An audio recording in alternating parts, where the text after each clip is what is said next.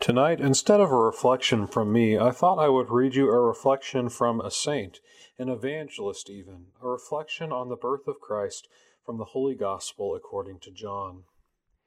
In the beginning was the Word, and the Word was with God, and the Word was God. He was in the beginning with God. All things came to be through him, and without him nothing came to be. What came to be through him was life and this life was the light of the human race. The light shines in the darkness, and the darkness has not overcome it. A man named John was sent from God. He came for testimony, to testify to the light, so that all might believe through him. He was not the light, but came to testify to the light. The true light which enlightens everyone was coming into the world. He was in the world, and the world came to be through him but the world did not know him.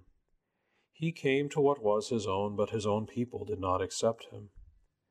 But to those who did accept him, he gave power to become children of God, to those who believe in his name, who were born not by natural generation, nor by human choice, nor by a man's decision, but of God. And the Word became flesh and made his dwelling among us, and we saw his glory, the glory as of the Father's only Son, full of truth and grace. John testified to him and cried out, saying, This was he of whom I said, The one who is coming after me ranks ahead of me because he existed before me. From his fullness we have all received grace in place of grace. Because while the law was given through Moses, grace and truth came through Jesus Christ. No one has ever seen God. The only Son, God, who is at the Father's side, has revealed him. Merry Christmas.